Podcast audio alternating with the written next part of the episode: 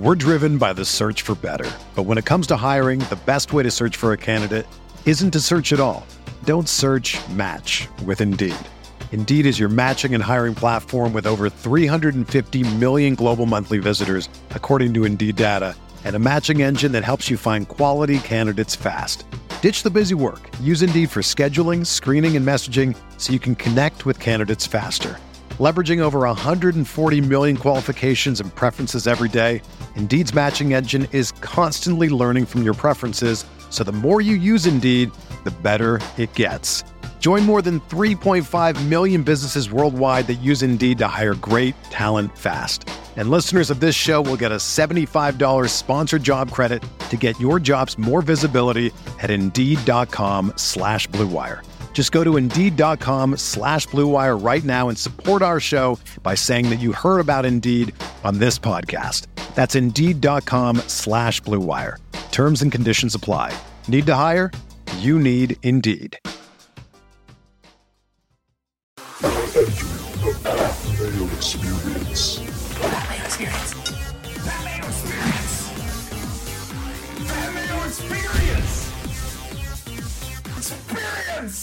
Welcome to the Pat Mayo Experience, presented by DraftKings RBC Heritage Picks, Research, Preview, Guess the Odds.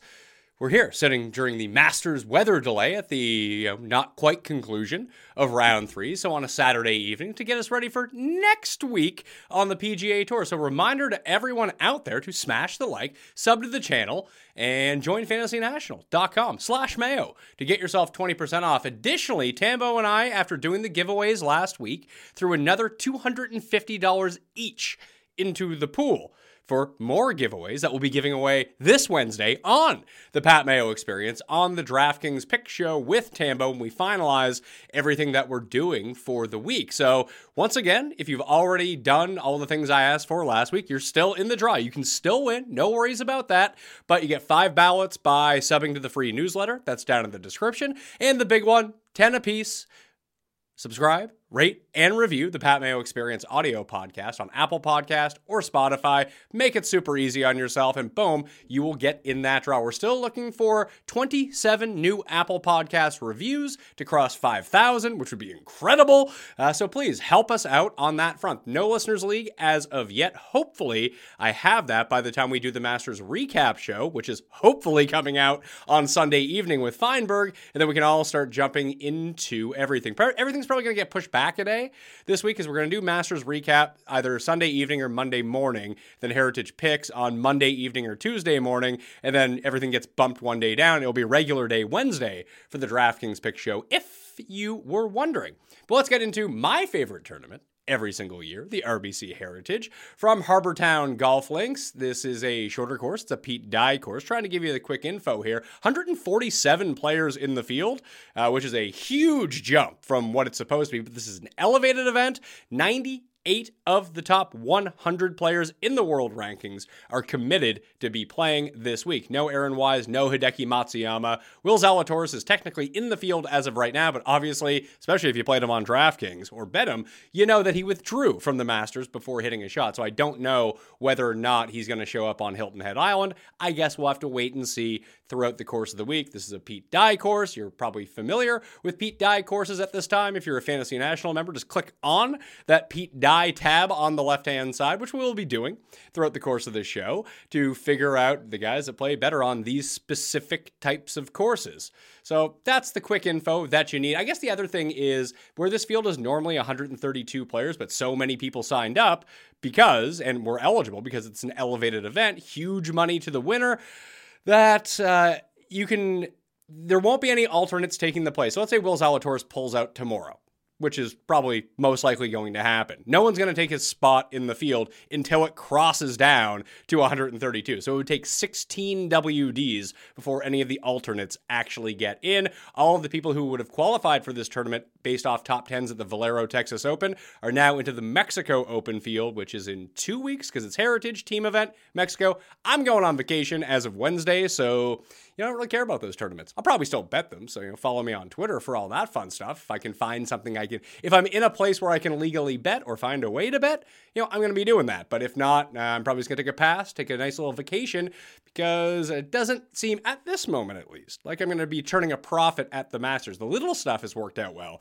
The big stuff, eh, didn't have Brooks Koepka. Tim had Brooks Koepka. So we'll see how that ends up turning out. Hopefully he gags away the lead. That would be fun, wouldn't it? Unless you had money on Brooks, that would absolutely suck. But I don't, so I'm hoping he comes back to the field and someone else rises like a phoenix from the ashes in order to claim the green jacket over him or even Jon Rahm. I don't have money on Jon Rahm either. Fuck that guy. He can go away.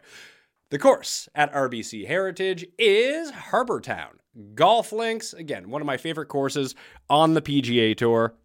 And the way that we need to be looking at this week, it's going to be completely different than we normally see because this is an elevated field. All of the best players in the world are playing. So, what we're going to do a little bit later on is take a look at the 2020 RBC Heritage, which was the second tournament coming out of the COVID hiatus. Yes, it was at a different time of the year, not substantially different, mind you. It was in June instead of the middle of April. So, there are differences between the two. But that was the only time really that this tournament had an amazing field like that where all of the top players played. So we can take a look and see if we can glean anything from that year because essentially this just turns into, you know, hit your spots on the fairway wherever you want to hit them it's an irons and putting competition. That's what this is going to be. So it does actually, even though this is an elevated event, one of the top guys is probably going to win.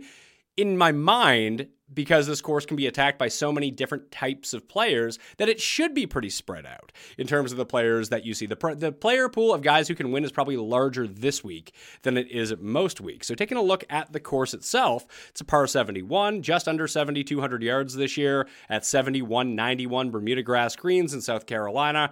Uh, the past winners, and we'll jump into that a little bit harder, but uh, Jordan Spieth beat Patrick Cantlay in a playoff a year ago at minus 13 to win. And it is one of the few courses on tour where driving means relatively little. Like when you take a look back at the past five years in the top 10 finishers, strokes gained around the green has been more impactful to the top 10 finishers than strokes gained off the tee, which is kind of crazy.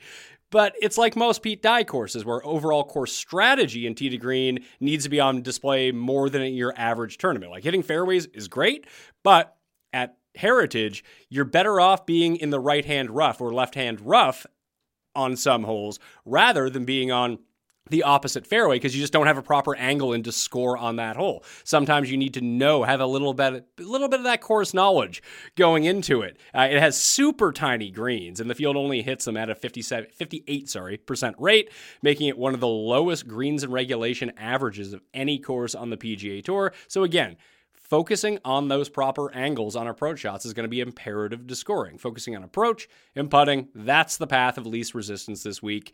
We'll get into the Pete Dye players who tend to do well a little bit. So beyond the Pete Dye ones, although I find that uh, TPC River Highlands for the Travelers Championship doesn't really correlate at all with any of the other Pete Dye courses, but Sea Island Resort, which is very close uh, to Hilton Head Island for the RSM Classic, and the Wyndham Championship are two that see a lot of crossover stuff. Like even JT Poston, he won the Wyndham. That was the year that he came second at the Heritage. CT Pan comes second at the Wyndham. He wins the Heritage. So just keep your mind open with that. Sony Open and the Honda Classic also, again, different tournaments, generally with weaker fields. So maybe it's not applicable this week. But at the same time, where shorter hitters with great irons and great putting can really overcome a lack of distance, that would really hamper them at most tournaments. Not a lot of eagle opportunities on this course. Hole 2, 2.7 eagle rate. Hole 5, a 1.9% eagle rate. There's only three of them on the course. And Harbour Town annually ranks as the course with the fewest drives over 300 yards and the shortest average driving distance on tour, just 270 yards off the tee compared to the 284 that you see at your average PGA Tour event. Um, over the past six years, strokes gained approach has been almost three times more impactful than strokes gained off the tee. Strokes gained around the green, again, amongst the top five finishers uh, on the course. Last year, the top, or two years ago, sorry, the top nine leaders in strokes gained approach, seven of them appeared inside the top 10 on the leaderboard. And there's big comebacks at this course. It was put on hiatus a little bit uh, after the two years. So Webb Simpson won as the third round leader. He was tied with four guys, but he won that year in 2020 coming out of COVID. And Stewart Cink uh, went to the final round, up five on Collin Morikawa. He used the Texas wedge all day, didn't even bring out a wedge, just putted from off the green and ended up running away with it. But Previous to that, seven straight winners had been at least two shots off the lead before winning at the RBC Heritage. And then Spieth started a new trend last year, got back on it. So it's eight of the past 10 have had at least a two shot deficit going into the final day. And while this course is very difficult, uh, as you can see, like you can get behind some trees pretty gnarly uh, some of the times. And some of the longer par threes can wreak havoc, especially on the exposed part of the course that's more on the ocean. But some, some some years this tournament sees no wind at all and you can break a scoring record. Other times, most of the rounds are going to play around like 20 miles per hour and it's going to make it pretty difficult. Again, why you see some of the shorter ball hitters end up doing very well and why Luke Donald, for example, just dominated this tournament for years and years and years. So that type of player is more live again this week than you see in most weeks. And I think it's time that we jump over to fantasynational.com and take a little bit closer look at the course breakdown. As I mentioned, you're only going to see two of the holes, number two and number five. They're the eagle rates over the next closest one is par 5 15th at 0.4%. So no one's really making a ton of eagles on number 15. And we take a look at the hardest holes on the course. Uh, number 14, uh, the almost 200 yard par three. I think that's one where Shane Lowry chipped it into the water a few years ago. But uh, 14, 18, 14, 8, 18, 3, and 4 uh, are the most difficult on the course. So if we're thinking for showdown purposes, do we have any edge here? Not really, because 18 is super tough. So you could kind of start the exact same thing with 1, 2, 3, but number 3 is very difficult, of course, as well. Uh, 9, 10, and 11 yeah, I guess starting on the front, just because number nine is one of the easier holes on the course, uh, would be the way that you'd want to do it. But birdie streaks are just very unlikely at this course unless you can sneak one on one. Like, if you can sneak one on 14, I guess the best chance you would have would be 15, 16, 17, the 15th, 14th, and 10th most difficult holes on the course with a 27, 17, and 13% birdie rate. But even if you can sneak one on 14, then you might be able to run through that portion. Ditto for like four and seven. If you can birdie four or seven, you, know, you should be able to make birdie on number five. And number six does have around a 15% birdie rate as well. So that's just a way to look at it. As I mentioned, you know, around the green has been more applicable than off the tee, and it's but it's approach and putting. That's what we're looking for here. Like if you have to rely too much this week, uh, like like I said, it's a 58% greens and regulation rate. Yeah, there we are. 58% like whoever just hits like 75% of their greens in regulation is just going to be inside the top five of this tournament. Just the way that it ends up going down. Scrambling is very easy, but again, a lot of that has to do with the very small greens because you know you could miss a green and be 14 feet away from the hole in some instances. Uh, again, there's the difference between driving accuracy very high here uh, as opposed, although the driving distance is far lower. As mentioned before, you can see it's a big gap between them. 268.3 now as the update, and the average green regulation proximity, again, because of the smallish greens, uh, is 27 feet away from the hole, which is much smaller than the 29 on your average course. So let's go back and take a look at what has happened at this tournament the past few years. Again, Jordan Spieth beat Patrick Cantlay in a playoff a year ago, stormed the leaderboard on Sunday to get him into the clubhouse at minus 13. Cam Davis almost got there as well. Uh, and you see Matt Kuchar, Shane Lowry. Lowry's had some really nice run. Three of the past four years inside the top 10 was cut in 2020 in that elevated event. That's the one that I want to go back and look at, though, because I think that's the important one this week. It is the only year that we've seen that actually mimics what we're seeing this week in terms of field strength. And you, know, you take a look at it. A lot of the guys went to the LIV Tour because I mean Daniel Berger was up there. Michael Thompson didn't qualify. So we click on the year outright uh, because Abraham Ancer and Sergio were up there as well. Sergio dominated tee to green for most of the tournament. I think he led all players tee to green. He did. It just the day one putting just sunk him to no end. I thought he was going to get there. He hit one into I want to say it was 16 or 17. Just roped this long iron. It was beautiful. Made the putt, but just wasn't enough. But so many strokes gained on approach.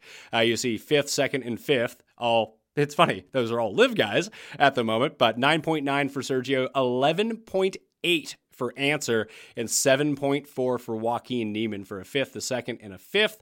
But it was Webb Simpson who ended up winning, uh, and he beat Ancer, Berger. There was Hatton who came in third, uh, Sergio, Niemann, Brooks. Uh, Brooks had a nice Sunday to come back. Uh, I believe DJ did as well. He was way back in the pack, and yeah, he ended up finishing 17th.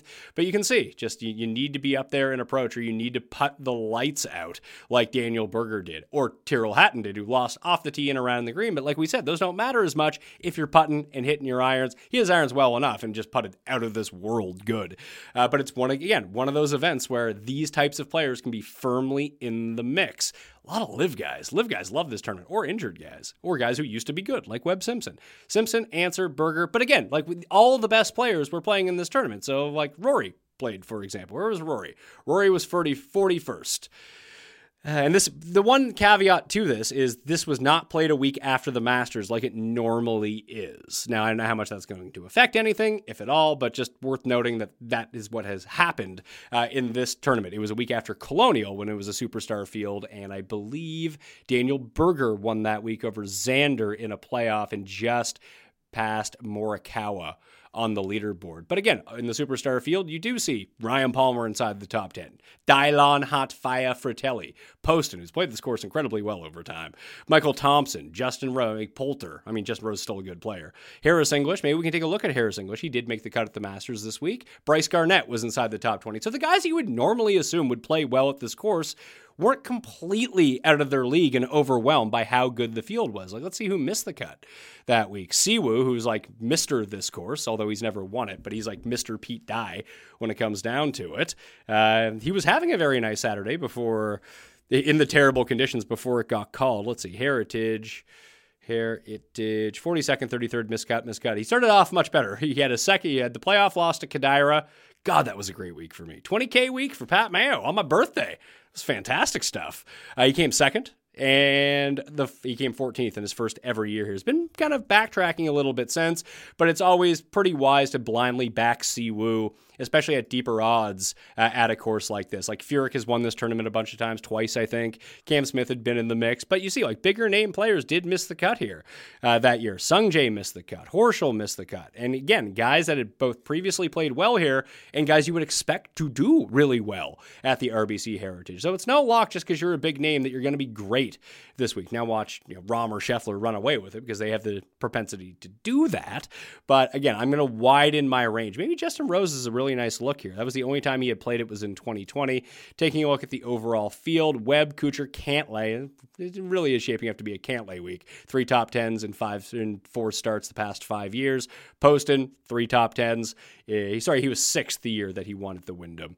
Uh, then he won the Wyndham later on that year, but he has three top tens in the past four years as well. Same with Shane Lowry. See, Michael Thompson's played well. Pan got the win. That's all he's ever really done. I don't know if Pan's going to actually be in the field or not. He hasn't played in ages. I don't know if this is where he's making his return. So Pan and Will Zalatoris are on clear WD watch, despite the fact that they're committed to this field to begin with. However, I would say that they're probably both not going to play and join Hideki and Aaron Wise as the other guys who are not playing in this tournament. Uh, small greens, that usually favors Maverick McNealy, but I can't remember the last time that guy hit an iron well. It, it might be never at this rate. Let's see here. It's the last time he gained strokes on approach. Oh, the Sony Open with smaller greens than a corollary course to this. He came in seventh. That's nice. Before that was last year's first round of the playoffs and then the Travelers Championship. It's been a rough go for old Matt McNealy. He gains a million strokes putting every single week, though. So, depending on what his price is, he always seems to be overvalued both in the betting market and on DraftKings, though. It's kind of crazy. Uh, Noren had a terrible week at the Masters. We'll see how he ends up doing. Hatton's been pretty good here over the years. Cam Davis, we thought he was getting back into pretty good form, and then he was eight over at the Valero Texas Open, then was seven under, I think, the next day. So Lord knows where he stacks up, although he had a good run at the Players' Championship, another Pete Dye course, if you're keeping record of that. The ones that we regularly see on the PGA Tour from Pete Dye Sawgrass, Harbour Town, River Highlands, TPC Louisiana, which will be in next week for the team event at the Zurich Classic, Austin Country Club for the match play, uh, La Quinta. Stadium course where you get two rounds at the American Express, uh, Crooked Stick from way back the 2016 BMW Championship, Whistling Straits, and Kiawah Island where they have when did they have that? 2021 when Phil won the PGA Championship was there. So just all different ones. With the Ryder Cup was obviously just at Whistling Straits, um, all the best players in the world. So maybe it's a look for Max Homa or something like that, who I don't know has actually ever played at this venue. And he did. He played it in game T41 in 2020 when everyone ended up playing it. But uh, who the hell is Thomas Gibson? How the hell is that guy in the field? Good, good run for Thomas Gibson getting in. He must be an AM or something like that. We're driven by the search for better. But when it comes to hiring, the best way to search for a candidate isn't to search at all. Don't search match with Indeed. Indeed is your matching and hiring platform with over 350 million global monthly visitors, according to Indeed data, and a matching engine that helps you find quality candidates fast. Ditch the busy work. Use Indeed for scheduling, screening, and messaging so you can connect with candidates faster. Leveraging over 140 million qualifications and preferences every day, Indeed's matching engine is constantly learning from your preferences, so the more you use Indeed, the better it gets. Join more than 3.5 million businesses worldwide that use Indeed to hire great talent fast. And listeners of this show will get a $75 sponsored job credit to get your jobs more visibility at Indeed.com slash BlueWire. Just go to Indeed.com slash BlueWire right now and support our show by saying that you heard about Indeed on this podcast. That's Indeed.com slash BlueWire. Terms and conditions apply. Need to hire? You need Indeed. Anyway, let's start loading in the stats and figure out who we want to target this week at the RBC Heritage. I suppose before we do anything, let's just click back the last three years. Maybe the best way to start this. So 2023, 2022, 2021, and we'll just scroll down to this Pete Dye filter and see what is going on. You can see by architect, Pete Dye, and it will tell us, know, at least historically, who has done well at these courses. I'm going to guess it's Shane Lowry. Uh, for guys who have a ton of rounds, at least over the past three years, I just remember him playing well at Pete Dye courses. And yeah, he's in third. So Carson Young in one round has been very good. Min Woo Lee, uh, that's off based off the Players Championship. He has been 2.1 strokes gain total per round. Lowry is the only other player, but he has the full complement of 24 rounds over the past two and a bit years at Pete Dye courses, gaining two strokes per round on the field. Conners, you can play the flop leg on Conners. I don't know if anyone's going to go back to him this week. I don't know how well he's played at Heritage. We always liked him at Heritage because it seems like his game would really translate well for Heritage, but I have no idea how well he's actually done. So, past three years 21st, 4th, and 12th. Although you saw what kind of problems course history got you at the Masters with Corey Conners. Listen, there was no like viable reason to fade Corey Conners at the Masters unless you were scared of the ownership, which is hilarious because a lot of people did fade him because of the ownership. But as it turned out, he didn't come in nearly as owned as people thought he was going to because people legit went to Brooks, which was a terrific idea as it turns out. But uh, I had him projected to be the highest owned guy in the field. I did not have Brooks projected to where he was, and them being the same price, Brooks really ate into the Conners ownership in that front. Hovland is very high up. Sungjae, Scheffler, Taylor Montgomery.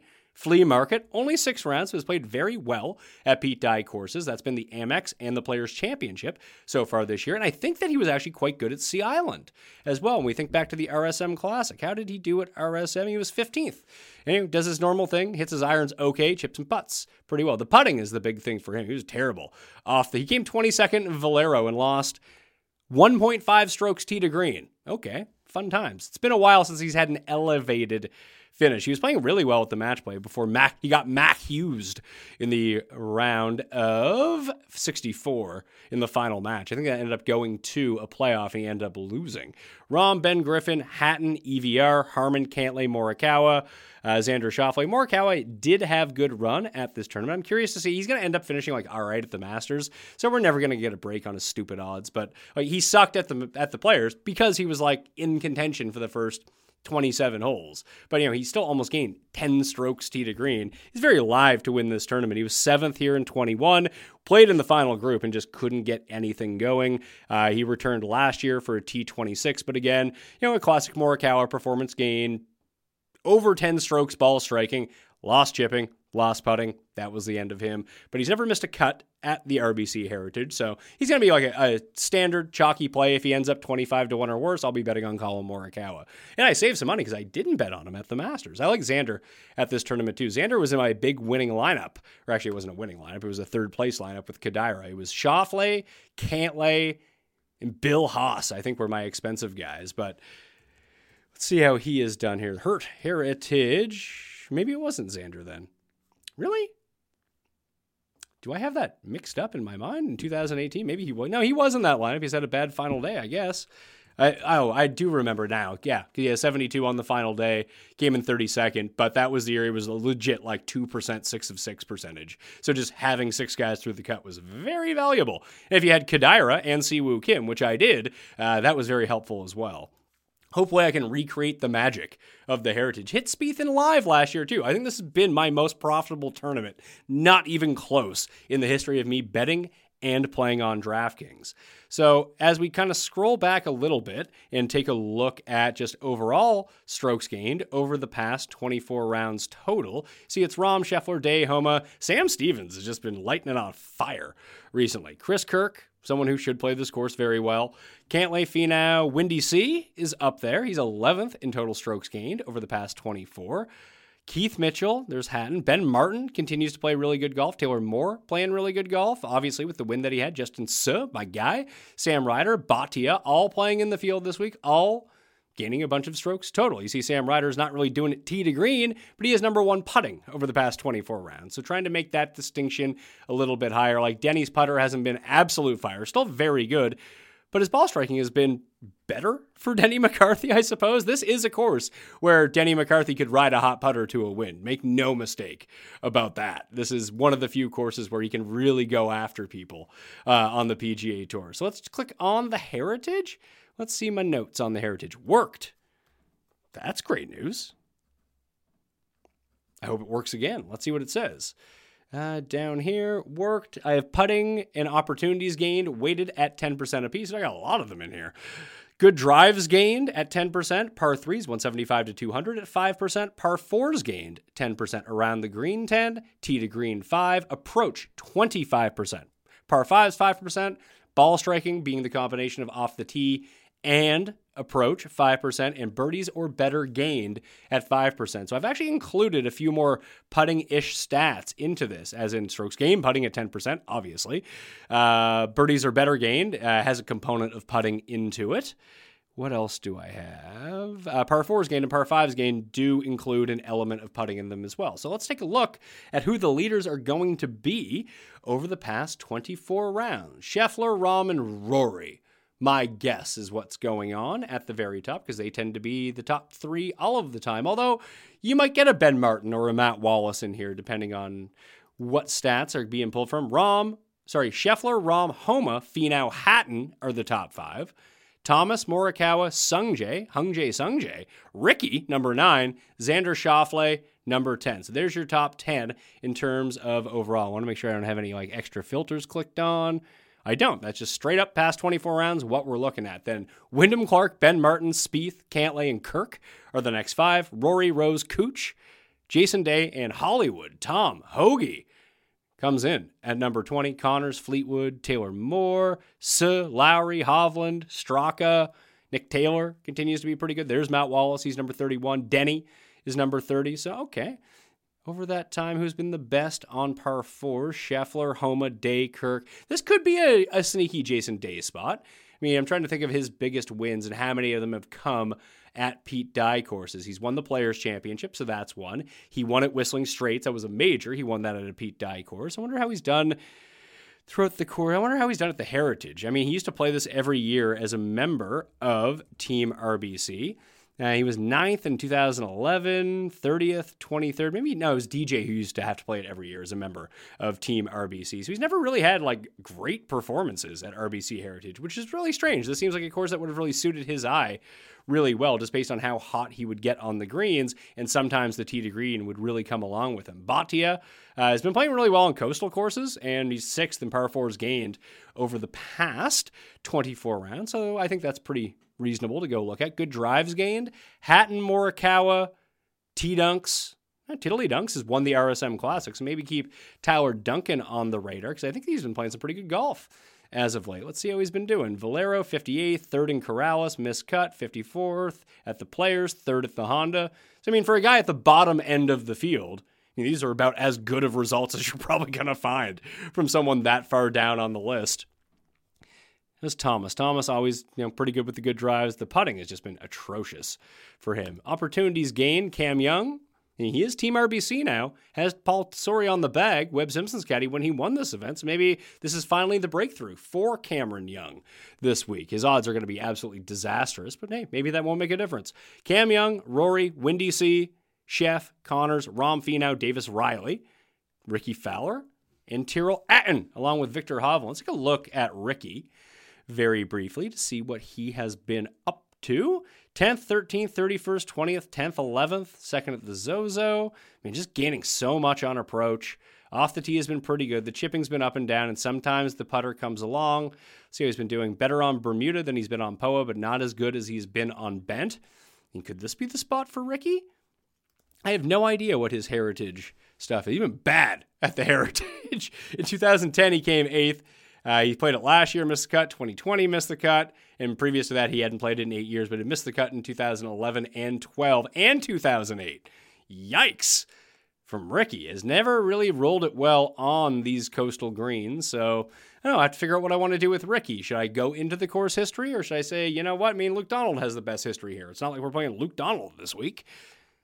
Maybe I will play Luke Donald this week. Samuel Stevens, I got to see what he has been like, how he's been doing it. Because he almost won at Valero. So in his past four, two of them alt events, in fairness, and missed the cut at the Valspar. But 15th in Puerto Rico, third in Corales, second at the Valspar. Just, just missed that putt on the 72nd hole in order to get into the playoff with Corey Conners. But he's been having a pretty good year so far at longer courses, mind you, though.